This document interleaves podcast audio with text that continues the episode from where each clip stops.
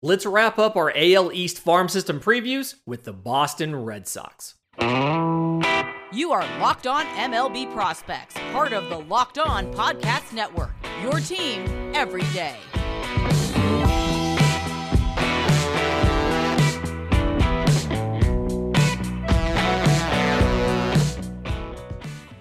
Yes, welcome on in to Locked On MLB Prospects, your home for all things minor league baseball. I'm your host, Lindsey Crosby baseball writer and podcaster, thank you for making this your first listen every single day. And as we've been doing all week this week, we're we're looking at the AL East farm systems, wrapping it up with the Boston Red Sox. 78 and 84 last year, and have had a interesting offseason.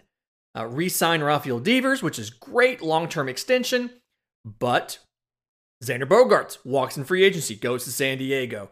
Uh, comes out Trevor Story has to have elbow surgery and is going to be out for a good portion of 2023.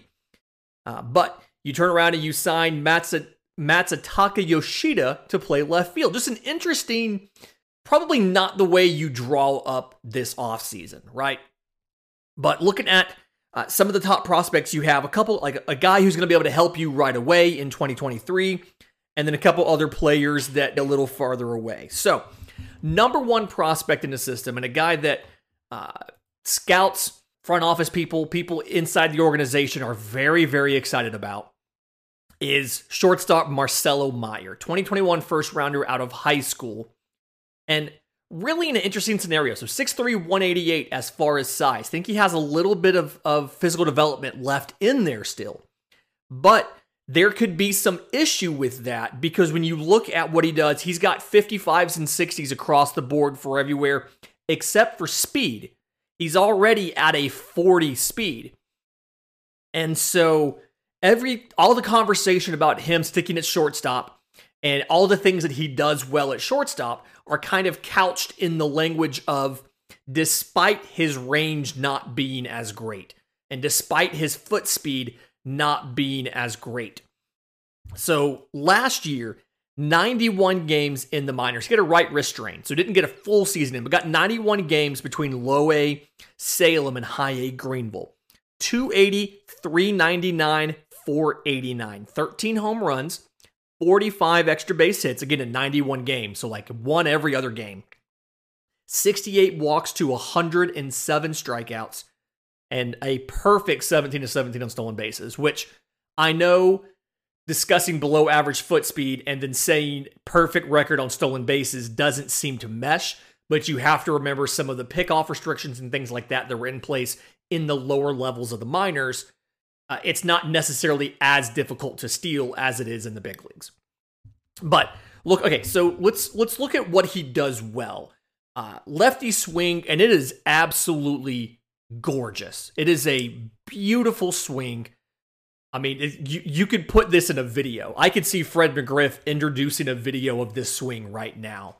Uh, very good at adjusting to get a pitch no matter where it is in the strike zone, and does a really good job at putting the ball in the air to left field, which obviously in Boston is kind of a big deal because anything you hit off the monster is pretty much an automatic double, right? Uh, and then when he does pull a ball, it's a tank. And so I see a scenario where Marcelo Meyer, when he finally gets to Boston, can be a guy that hits a bunch of doubles, you know, whether it's high off the high off the monster in the alley, things like that, and then get you 20 plus home runs, a lot of those being pulled just inside the pesky pole down the down the, you know, the the short distance down the right field line. Sick walk rate about 16%, which you like that. Strikeout rate about 25%. A lot of those strikeouts come because of swing and miss on pitches below the zone. A little bit higher than you'd like. Obviously, you want to give him a little bit of time to get back through that. And some of that was started off slow in high A Greenville. First 20 games, he batted like right around 200. And then after that, it was something nuts, like 452, 553, 710 to close it out. Uh, the walk rate is good because he has good pitch recognition and good swing decision. So he's not doing a lot of chase out of the zone, but when he is going for lower pitches, he's swinging and missing. Part of that is the longer levers, being six three. Part of that is just a little bit of youth in the uh, youth and inexperience with some of these professional pitches, especially your vertical breaking pitches, uh, knowing exactly what they're going to do. Again, the the the foot speed gives you a little bit of concern about will he outgrow shortstop or not.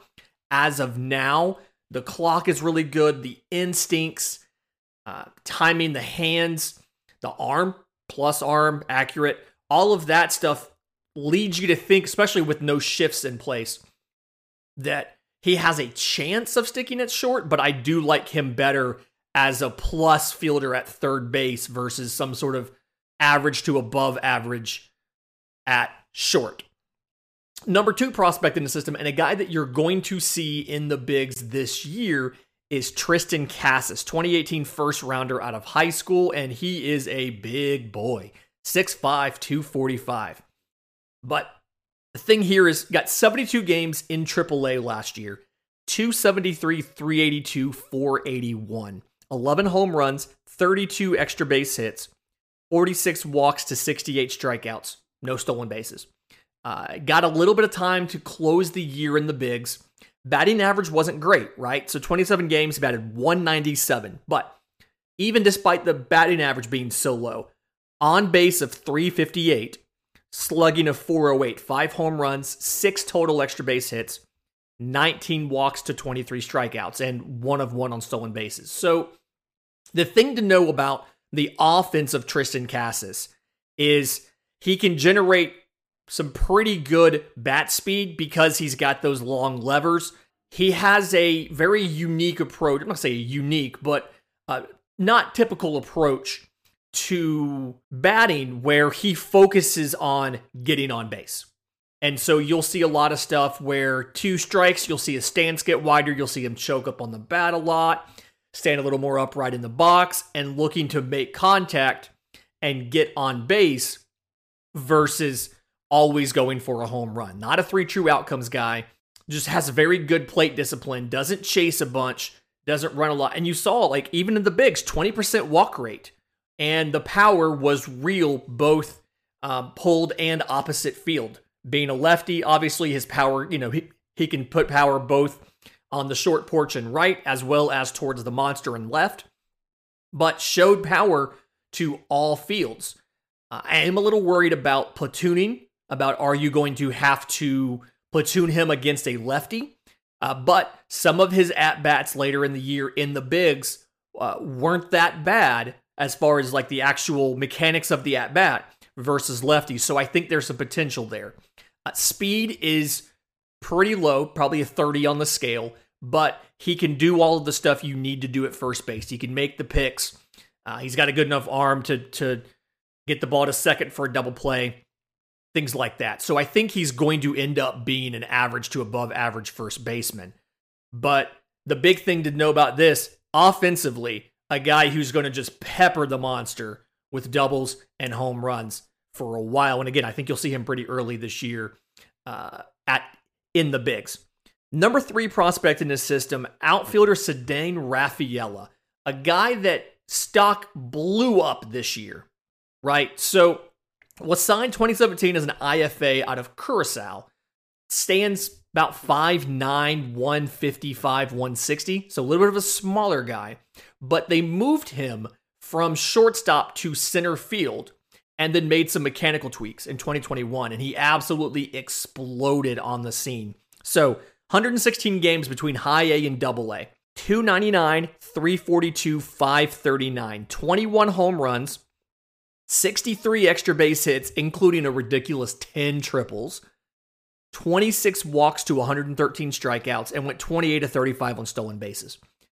Defensively, I think he's probably a 70 grade defender in center field. He's a plus defender at shortstop. You could plug him in at shortstop and get plus defense, but I think he's a 70 grade defender in center field. The arm is plus. He gets really good jumps. The reads, routes, reactions are just phenomenal on Ceddanne Rafaela. It's very impressive to watch.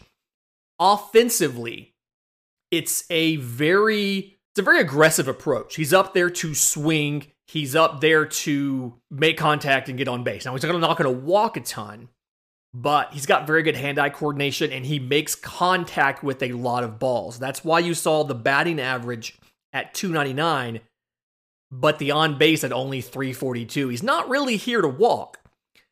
He, but he's so good at making contact that even if it's a bad ball, he can get contact with it and he's got enough speed to beat it out and get on base.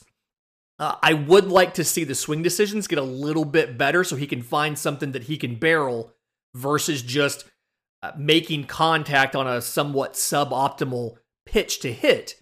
But in the meantime, I still think he's got at least average power, especially and out of that size of a frame. You love that. And so the future for Ceddanne Rafaela, because the defense is so good, it gives him a high floor of a center, a defensively oriented center fielder or a super utility guy who can play center as well as short and by extension second and third. But again, if a little bit more discipline when it comes to pitch selection and uh, pitch discernment and swing decisions, you could see a guy being above average. You could see him being above average regular everyday player. Fourth prospect in this system uh, really interesting, really hard to evaluate as of yet. Outfielder Miguel Bleis, 2021 IFA, was the star of the 2021 international free agency class for the Red Sox and got 40 games in the Florida Complex League 301, 353, 542, five home runs, 23 extra base hits, 10 walks to 45 strikeouts, and 18 of 21 on stolen bases. So it's kind of hard to figure out where the floor is, right? Because he's so far away from the big leagues. But the ceiling is ridiculous, right? The power is somewhere between plus and double plus. I probably a 65. The speed is plus. The defense in center field, he's one of those guys that just kind of like effortlessly glides through the outfield. The arm is plus, but the question is going to be how much can he hit? Strikeout rate was about 27%. A lot of that was because he would swing and miss at breaking balls, both in the zone and out of the zone. Walk rate was pretty low, like 6%. So we're looking at a scenario where you have to figure out exactly where you can teach him the discipline. Is this something he's going to pick up as he sees professional pitchers? Or is this just kind of who he is? We don't quite know that yet. Until we know that, we don't really know where the floor is. The ceiling is hard to see because it's so high. I mean, he could absolutely be an all star. He could be, he has the raw tools to potentially be the next Fernando Tatis or Ronald Acuna. It's just a question of what's the floor and what's a realistic expectation for him. We won't know until we see him with something more than just 40 games in the complex league. In just a minute, I want to get to the state of the pitching in this system. I think there's uh, some interesting decisions to be made here by the Red Sox. But first, today's episode is brought to you by our friends at BetOnline. BetOnline.net is your number one source for sports betting info, stats, news, and analysis. You can get the latest odds and trends for every professional and amateur league out there. Uh, pro football, obviously, today starts the NFL play- NFL playoffs. It is Super Wild Card weekend. We've got games today, we've got games tomorrow, we've got games on Monday. Uh, we just saw the wrap up of the college bowl season. Congratulations again to the Georgia Bulldogs on their back to back college football championships.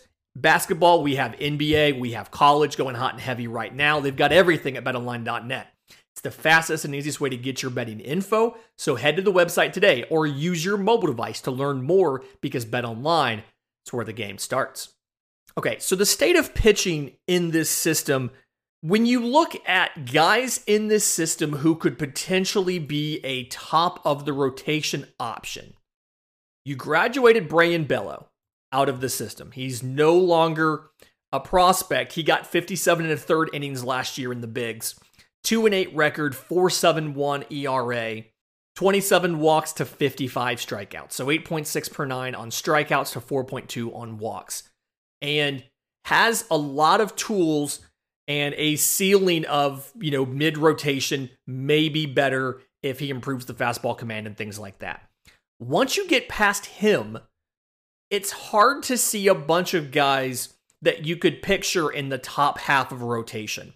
And I think one of the main reasons here for this is you just haven't really seen the Red Sox prioritize pitching. And and it's it's not I don't mean this as a criticism, but whether it is international free agents, whether it is MLB free agents, whether it's via trade, whether it's in the draft, they haven't really put a lot of emphasis on what is the cost of acquiring a top tier pitching prospect. Uh, they haven't used one of the top one of their top two draft picks on a pitcher since 2017. Um, I I want to say in the last three drafts they went over slot for a pitcher one time. At the trade deadline, they they got eight players at the trade deadline. It was one pitcher and seven hitters. And so it just feels like Chaim Bloom and, and, and company understand that you can get pitchers from all over, right? You can get guys from outside the top five rounds. You can find promising prospects who are undervalued and get them in a deal, but they're not necessarily willing to spend the capital required to get top tier pitching prospects, whether in the draft, whether in a national free agency, in a trade, or in MLB free agency. And so, because of that, I think you're going to come up on an inflection point soon with this system where you're going to have to move some of these numerous middle infield prospects that you have to get some arms. Whether it's prospect arms that you then develop, or it's multiple of these higher rated infield prospects to get a, a, a an MLB pitching piece. They're going to have to make some moves because there's not a ton of guys in this system that I can really look at and say, yeah, this guy absolutely has a chance of being, you know, top half of a rotation guy. Uh, Wikelman Gonzalez is probably the closest to that, and even that I'm not necessarily sure. So 2018 IFA got 25 games in last year between low A and high A. 4.21 ERA in 98 and a third innings, 121 strikeouts, so 11.1 per nine, to 54 walks, about 4.9 per nine. Two home runs allowed. Some stuff that you like here. Uh, throws a ton of strikes, and then has three pitches that I think are above average or better. And like you look at the fastball, fastball sits 93 to 94, comes tops at around 97. I think it is an above average pitch. Uh, pairs well with the changeup though, which absolutely is a plus pitch. Disguises really well off of the fastball, gets in on hitters and kind of surprises them, and then has a a curveball, little inconsistent. It's more of a horizontal breaker, but it has some good depth to it and it has plenty of sweep. I think it's an above average pitch. But if you've listened to this show and you've listened to us talk about pitchers, one plus and two above average pitchers is not a top half of the rotation option. So, like, even a guy like him who seems like he's promising, you have to kind of project out more growth, more improvement to see a possibility of hitting a top half of the rotation guy. Uh, so it's just it's an interesting scenario again, I do think you have to make a decision at some point in time when do you start moving out prospects to acquire pitching? Because even if at this point, even if you go out and you draft pitching or if you get pitching via IFA, you're not it's not it's going to take them too long to get to the bigs. In just a minute, I want to get to some superlatives for this system. But first, today's episode is brought to you by our friends at Built Bar. If you're looking for a delicious treat, but you don't want all of the fat and the calories, you've got to try a Built Bar. We just got through the holidays. My goal has been eat a little healthier, be a little more physically active. And if you want to eat healthier, but you don't want to compromise taste, Built Bar is the thing for you. All Built Bars are covered 100% real chocolate. The flavors are fantastic. I love the churro. It's my favorite. Peanut butter brownie is right up there with it. I love both of those flavors. They got other flavors, cookies and cream, coconut puff, coconut almond, things like that. And I'm not really sure how this works, but these things taste good. They taste like candy bars, but they're good for you. All built bars are only 130 calories, 4 grams of sugar, 17 grams of protein. And you don't have to go to built.com and wait for shipping to get a box. You can go to Walmart or Sam's Club. So go to Walmart, go walk to the pharmacy section, and get a four bar box of cookies and cream, of double chocolate or of coconut puff. Or if you're close to Sam's Club, you can run in and grab a 13 bar box of brownie batter and churro. So Walmart, uh, Walmart 4 bar box, Sam's Club 13 bar box. Everything else is at built.com.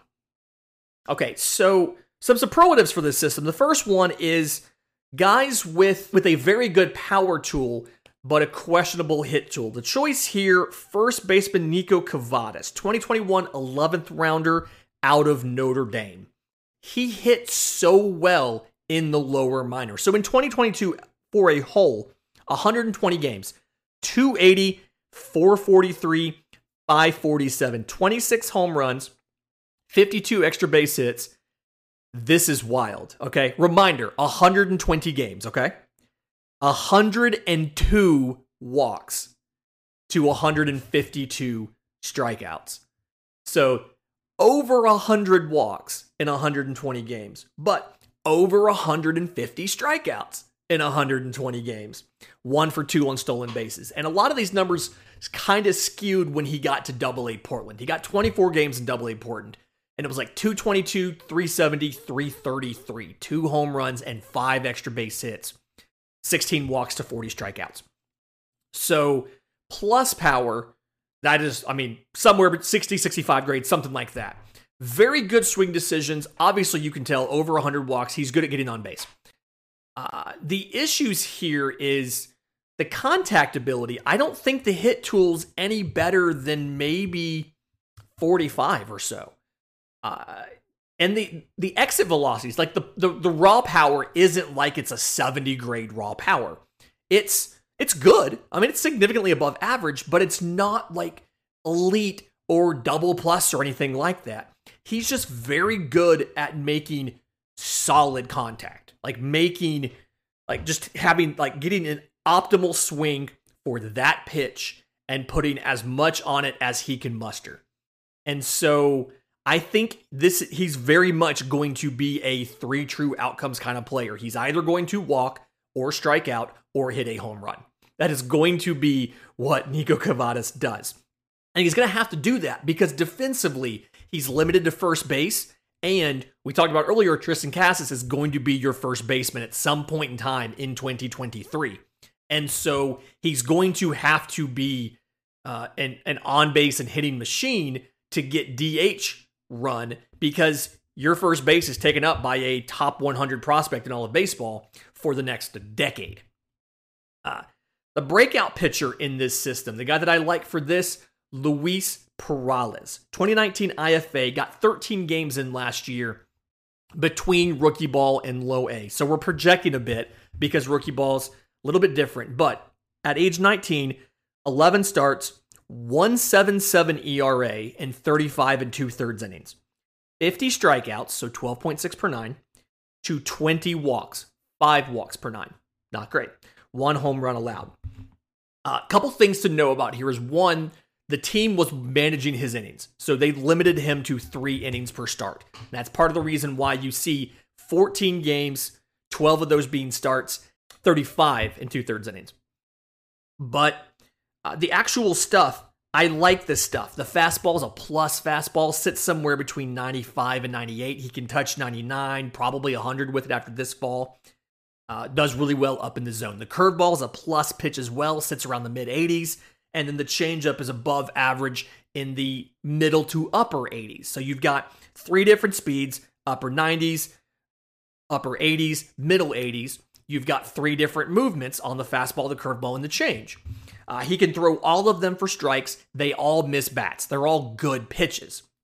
And so you combine all of this up, and you have a guy who, if he can get a little more consistency with his delivery to keep the command, I think it's part of the reason you see the walks get so high. And some of that was 11 walks and 10 innings in Salem in low A.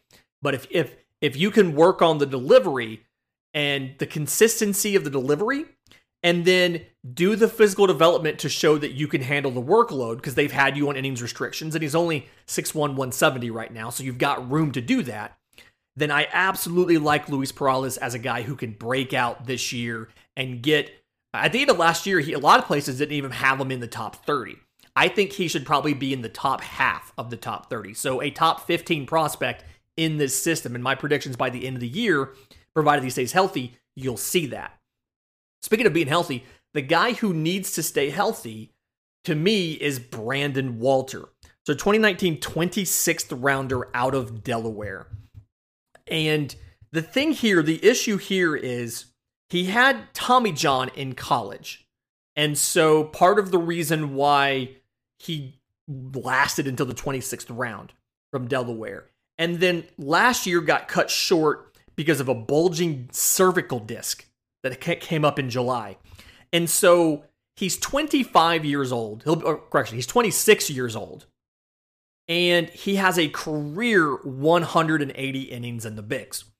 Because 2019 obviously didn't get a lot of stuff in after the draft, lost 2020, and then had a limited 2022. So he needs reps. He needs to stay healthy to get innings. But last year, in 11 games started in 57 and two thirds innings before he got knocked out of the rotation there in Worcester uh, with the, the, the neck injury. 359 ERA, 75 strikeouts, so 11.7 per nine to seven walks, 1.1 walk per nine. Just ridiculous numbers. 50 innings at Double A Portland, 68 strikeouts to three walks. I mean, the stuff is there, and for lefty, the the the actual tools aren't that ne- like necessarily that impressive in a vacuum. So the two seamer sits around 90, can touch 94. It had better velo in 21 than it did in 22. So I'm curious to see if the injury affected that or what it may have been. But really, really effective down in the zone. Gets tons of grounders, tons of swings and misses, guys rolling over it. The slider is a 70 grade slider. Tons of sweep. It can literally, if you like, it can start in your batter's box and finish in the other batter's box. We're talking like m- more than a foot of horizontal break. It is a phenomenal slider.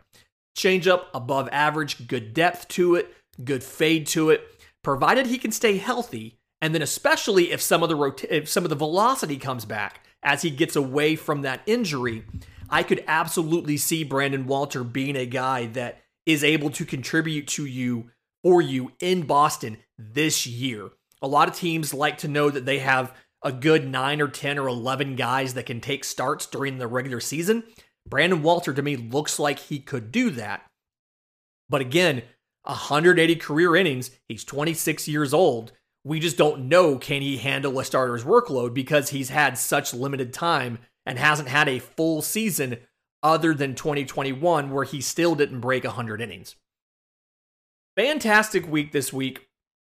Uh, reminder if you have questions for the mailbag, I'm on Twitter at Crosby Baseball, shows on Twitter at Locked On Farm. You can email us, lockedonmlbprospects at gmail.com, or drop your questions in the Locked On MLB Prospects Discord. Link is in the episode description, link is in the show notes. Just a community of baseball fans talking all things minor league baseball, farm systems, robo ops, trading cards, all of that kind of stuff. Enjoy your weekend, and until Monday, this has been Locked On MLB Prospects.